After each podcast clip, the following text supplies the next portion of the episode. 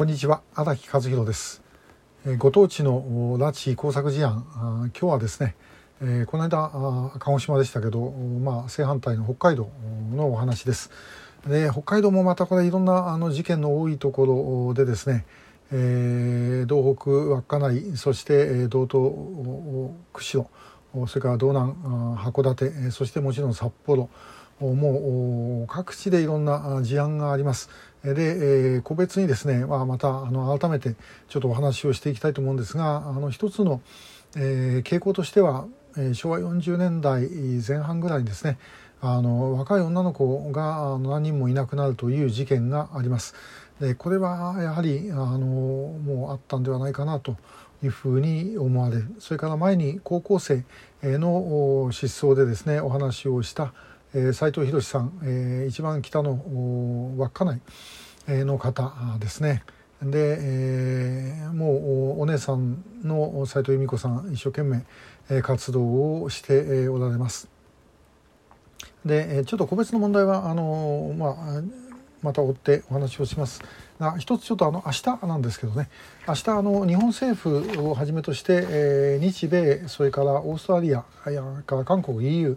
の政府の共催でですね国連のシンポジウムというのがあの行われます、えー、明日の夜9時から10時45分までですね。こんな長いあの夜遅いのは実はあのえー、インターネットでつないでオンラインでやるもんであのニューヨークの時間ニューヨークはニューヨークで朝なんですけども、まあ、これと合わせたということのようです。でここであの家族の訴えということで、えー、この北海道大武町オホーツクに面したですね、えー、大武町というあのオスメスのオスに武士の武って書きますけども、えー、オウムの海岸あの海上で、えー、失踪した慶雲丸事件、えー、のですねあのご家族である北越優子さんがあのご家族の一人として、えー、登壇をされます、えー、これもインターネットですんでどこでも見れますからちょっともしお時間があったら見てください、まあ後から見ることももちろん可能です、えー、ちなみに、えー、とこれが QR コード読めますかね、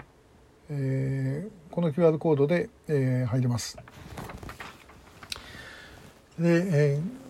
まあ、この事件ではあの神谷慶五郎さんとそれから息子さんの慶吾さんそれから典人さん速水さんと、えー、こういう方々が失踪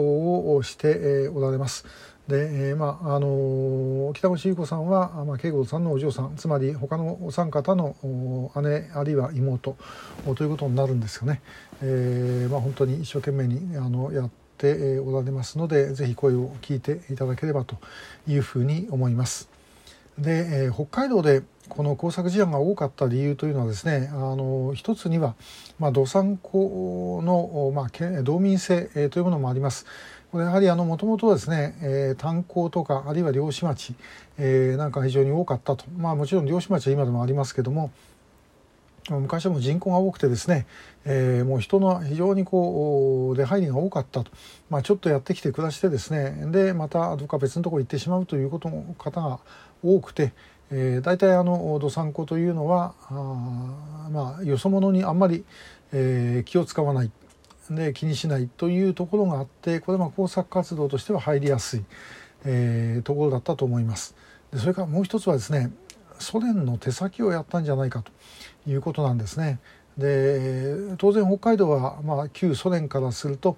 まあ、非常に重要なあの戦略上の注目すべき地域だったわけで、えー、そこで工作活動というのはやっぱり非常にやっていったと思いますただしロシア人が上陸してきてですねやろうと思ったってすぐ分かっちゃうわけですね。で、えー、そういう意味ではもともと北朝鮮の情報機関というのはロシアロシア、えー、ソ連が作ったもんですから、えー、もういろんなつながりがあるでそこで、えー、要は北朝鮮の工作機関に下請けをやらせたあというふうに思われるんですね。でそうするとまあいろんな活動の時期とかいろんなことが、えー、まあ見えてくるのではないだろうかと思います。まあ、そういうような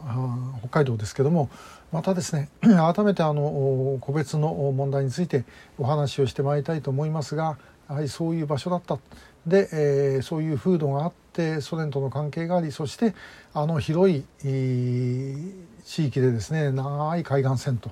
まあ、あの状況はみんな揃っていたのではないだろうかというふうに思います。でそういう中であのこの間は十勝の方でですね、え映画「めぐみへの誓い」の上映とかあるいはあの署名活動とかが行われてます。えー、まああの大変な中ですけども皆さん一生懸命活動してございますので、えー、ぜひまたご協力をよろしくお願いいたします。今日もありがとうございました。